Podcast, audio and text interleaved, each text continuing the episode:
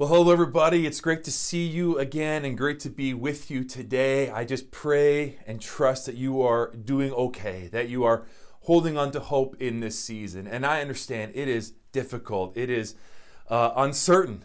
But can I just remind you that we are in good hands and that everything is going to be okay? Just to hold on to that hope that everything is going to be okay. We serve a good God who cares for you and for me and the things that we care about. And so today, let's just choose to trust Jesus today.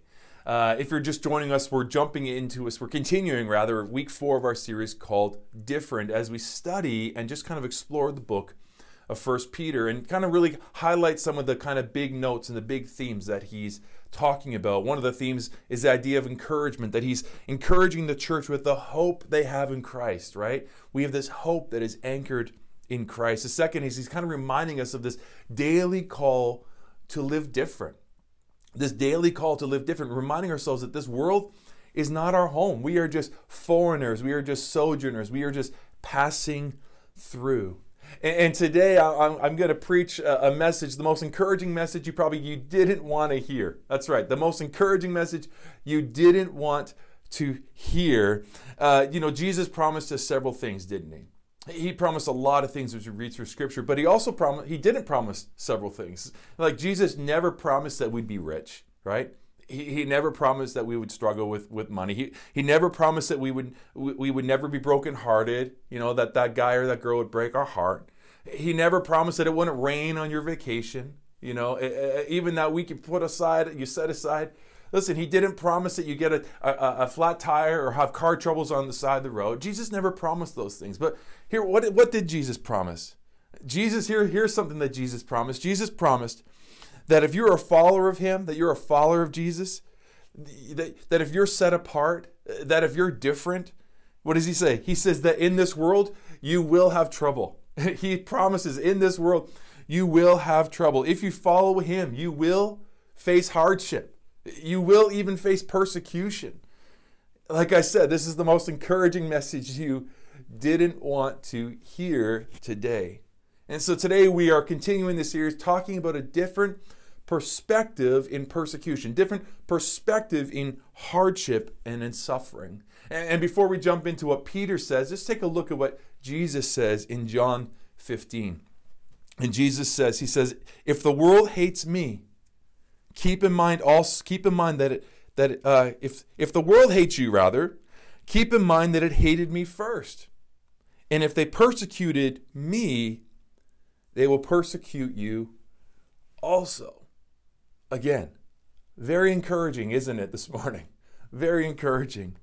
If you're just joining in with us, I just want to give you a little recap here of the context in which Peter is writing to uh, the church, the Christians of this era. He's, the Peter is writing to the first century Jews, uh, Gentile Christians in sixty to sixty A D during a time of extreme persecution.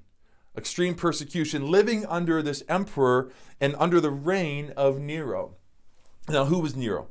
Nero was an, an evil, an evil leader. He was an evil oppressor. Uh, you know, history has him. He murdered his mother. He, he he murdered his first wife and probably his second wife.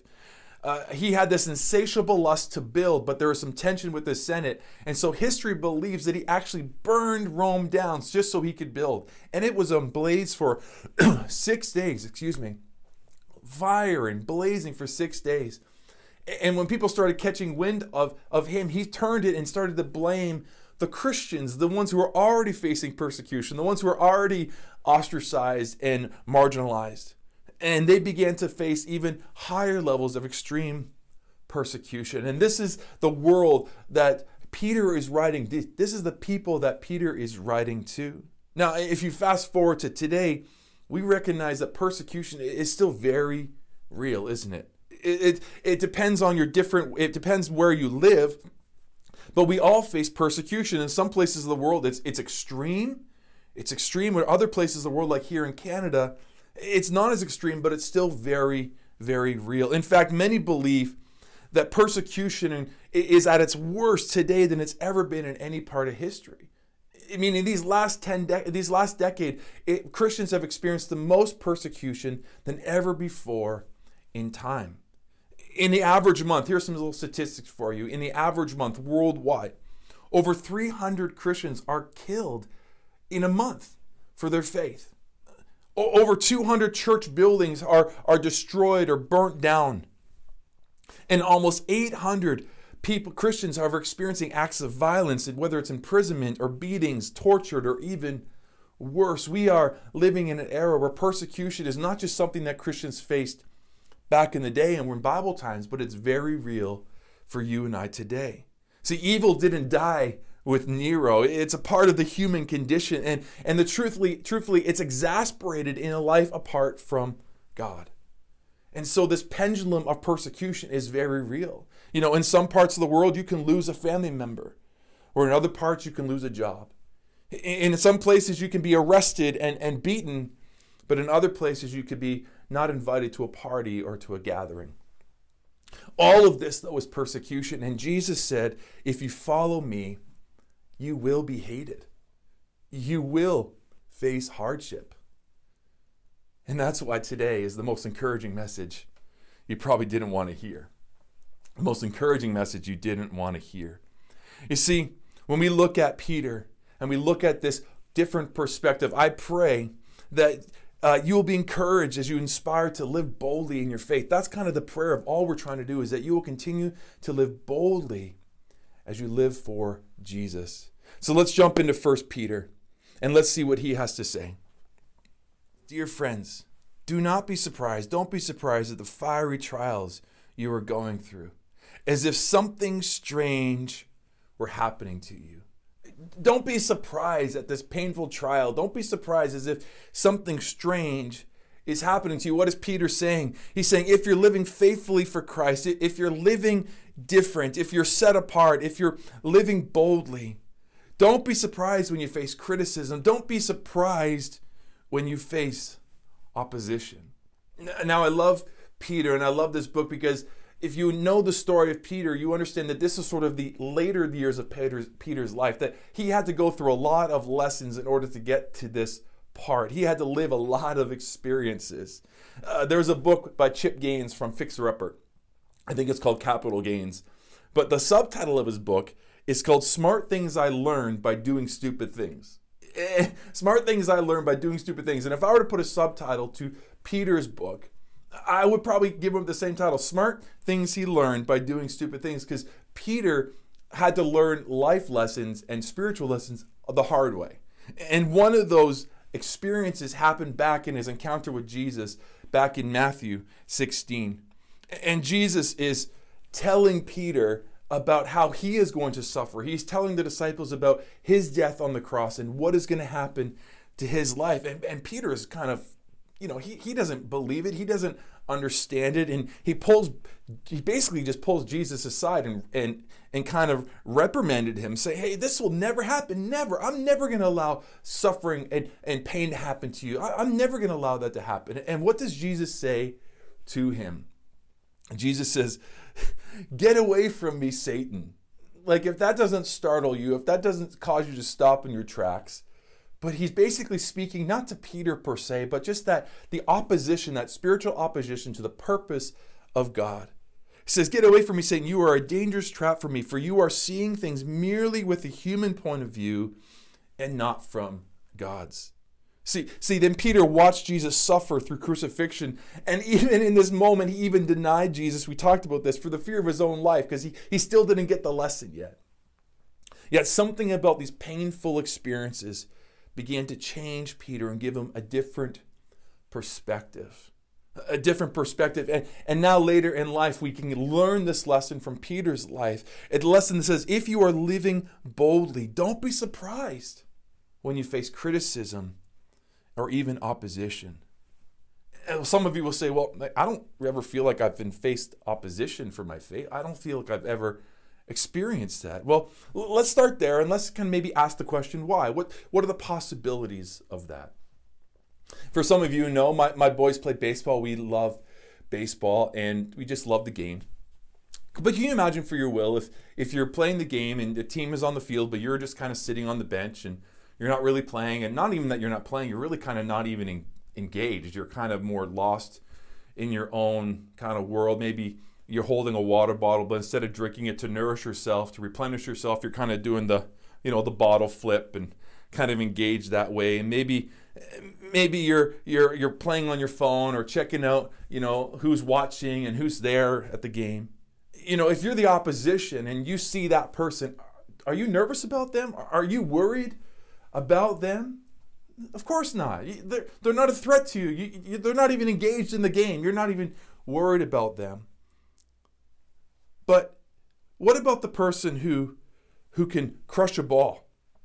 What about a person who can who can strike you out? What what about the person who can throw you out, beat you to the bag, hit off the walk-off grand slam? What what about that type of player? Is, is that somebody you as an opposition, or you as the opponent, are worried about?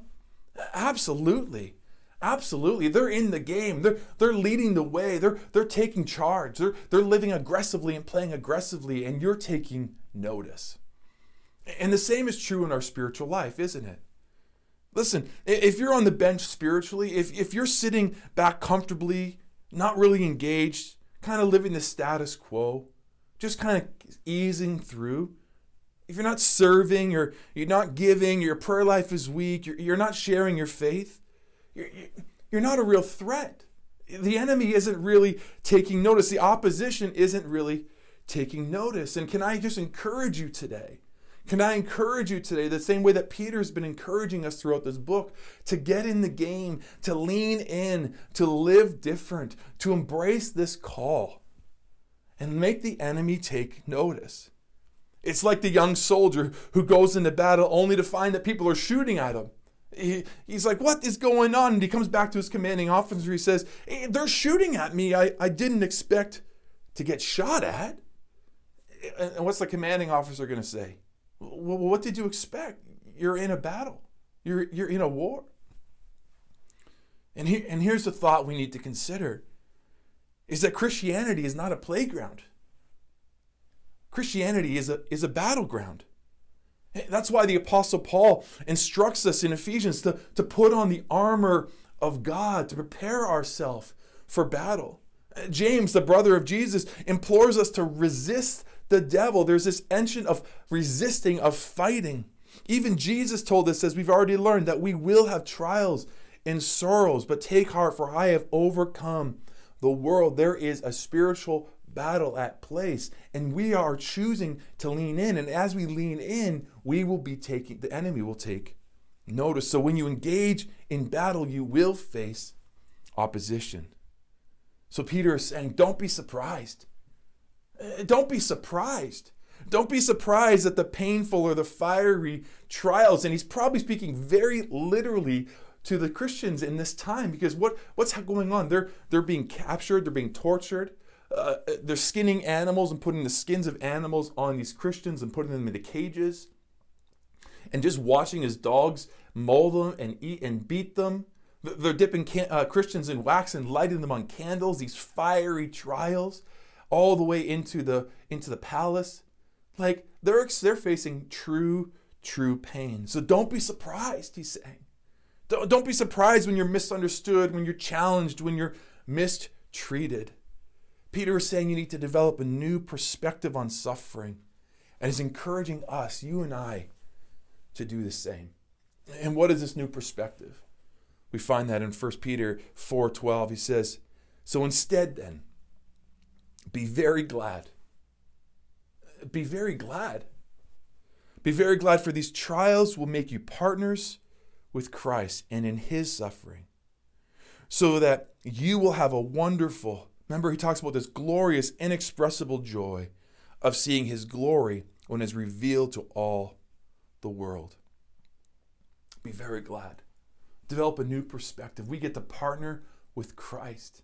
And again, Peter is, I would imagine as he's writing this, he's envisioning and he's picturing this moment where he saw Jesus suffer for you and for I and for him, who took on the sin of the world, who suffered and submitted himself to death, even death on a cross. And he's reminding you that he did that, that Christ did that, so that we can live a different life. And I, under, I fully understand that this perspective isn't normal. And it's difficult, right? Like, it's difficult. You see, normal is, is seeking comfort. Normal is, is seeking pleasure and ease. You know, it's to avoid conflict. We live a life to avoid conflict, right? We we dodge opposition. We don't want to get in, caught in the middle. Normal is taking the path of least resistance, right? That's what normal is. Nobody wants to be that guy or or that girl at the office who's trying to like cause trouble or or or, or call correction to people. So so many times we shy away from confrontation. We we hide our faith in Christ, uh, so to not create any waves or, or to ruffle any feathers, and maybe even to protect our own image and reputation if we're maybe a little bit honest. But what happens when we pursue comfort above the calling to live different? Craig Rochelle, Pastor Craig Rochelle of LifeChurch dot t v, he, um, or LifeChurch rather, he puts this illustration together and shows these two cycles. And I think there's something in it that we can really glean from and learn from. One is this idea, if we pursue comfort as the highest value, if that is the highest value in which we live, then what we will always do is we will look to avoid opposition, right? We're going to look to avoid opposition. We don't want to create any waves. We don't ruffle any feathers. We want to take the path of least resistance. But what happens over time is that begins to weaken our faith, where we just become, we're just not really sure. We're not really sure who God is, and we've never seen God move on our behalf. And, and then all of a sudden, we just wake up one day and life just feels sort of empty, purposeless, pointless. And so what we try to do is try to fix that by pursuing comfort. And we live in this, this cycle. We live in this cycle of, of self-living, of selfless or selfish living. And in the pursuit of comfort, we end up feeling wanting. But there's a, a different way to live. And, and that's what Peter is trying to remind us here today. He's trying to direct us. There's a different way to live. And, and he's warning us it's not normal. And it's going to require a different faith. It's going to require different values. It's going to require a different standard. And it's going to require a different perspective. Recognizing that the world is not our home, that we are foreigners just passing through. You see, we serve a God who's not of this world, right? We, we serve a God who's, who holds all things together, and whose standards are different. See, Jesus teaches us to love when others hate, to give when others take, to forgive again and again freely, to turn the other cheek, to go the extra mile. His teachings are radical, they are different, and they call us to a, a different standard. And there's, there's this pathway that you and I are invited into that Peter is reminding us is. And it's the idea that we live boldly, that we live boldly, every day, living for Jesus, waking up, making decision to live different, to embrace a different perspective. And what happens when you're in the game? What happens when you're when you're making waves? What happens when you're living boldly? All of a sudden, you begin to face opposition, right? The enemy takes notice. The enemy takes notice, and this is like this is what happens in, in storm. But all of a sudden, you begin to your faith strengthens.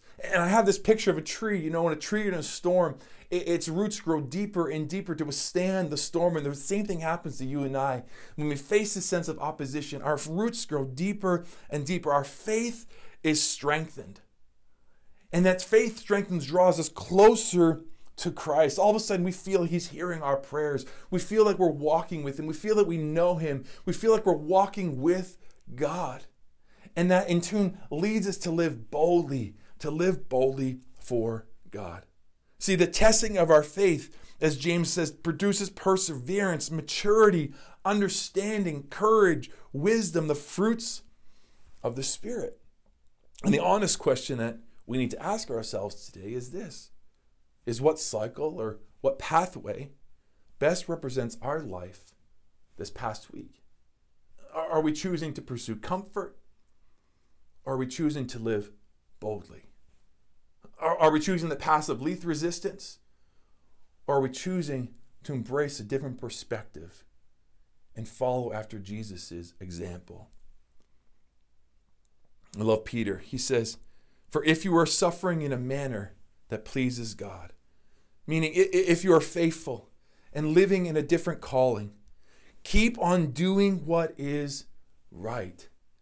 Just keep on doing what is right and trust your lives to the God who created you. for he will never fail you. He will never fail you. And this is this principle, this is this, this big idea, is that when we do what's right, right? When we do what's right, we can trust God with the results. We do what's right, and we trust God with the results.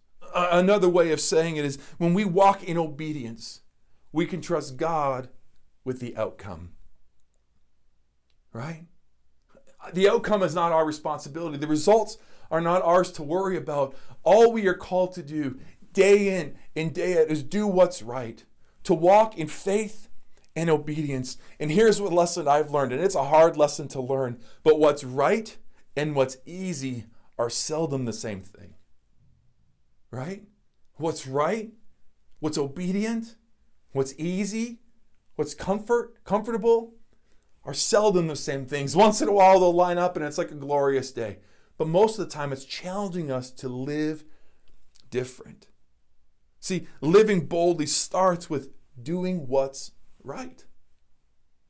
Living boldly just starts with waking up every day and with the Lord's help, deciding to do what's right. Do what's right at work and at school, in, in your home. Do what's right among your friends and the conversations you're having and the jokes you're telling. When people are watching you and when no one is watching you, to do what is right. See, we don't cut corners. We don't compromise our values. We don't shy away, but we follow Jesus' example and we do what's right. We do what's right and we trust God with the results. We walk in obedience and we trust God with the outcome. James says, consider it pure joy, pure joy when you face trials of many kinds. This is that different perspective that we are growing in our faith. Pure joy. See, persecution never has weakened the church. I don't believe persecution has ever weakened the church. In fact, what it does is the opposite. It actually strengthens the church. When we, when we face hardships, when we face trials of many kinds, it forces us to dig deeper roots. It forces us to rely on one another. It forces us to look up to God and to keep our hope in Christ. See, persecution forces us to dig in, right? It forces us to dig in. So to me, I don't worry about being persecuted. It means the enemy is taking notice. It means I'm doing something that the enemy is like, oh, what's that guy doing over there? I better take notice. And I'm okay with that. What I'm not okay with if I'm not being noticed. Don't worry about when you're being cusid, uh, persecuted, rather. Worry when you're not being persecuted. Uh, don't worry when you're facing a hardship for Christ. Worry when you're not facing hardship for Christ. We need to find comfort in being uncomfortable. Like I said, it's the most encouraging message you didn't want to hear, right? You're like, when is this guy done? Like, when is this over? To embrace a different perspective. To embrace a different perspective. See, Peter continues in chapter five. He says, for God opposes the proud, but he gives grace to the humble. So humble yourselves under the mighty power of God, and at the right time he will lift you up in honor. So today, give all your worries and your cares to God, for he cares for you. What's Peter saying? He's like, listen, I know it's tough. I know it's hard. But can I just remind you that you serve a God who sees you? Can you, you can, can I just remind you that you serve a God who cares about the things that you care about? Who, who, who's, who's thinking about the things that you think about?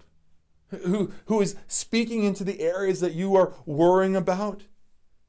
The, this whole idea of casting your cares upon God is like this image of a fisher, a fisherman with a fisher's net who, who casts their cares, who casts their net onto the water. We can cast our cares on God. Whatever you worry about, you can give it to God. If it's big enough to worry about, it's big enough to pray about. And God is big enough to carry it. You serve a God. Give all your worries to God, for he cares for you.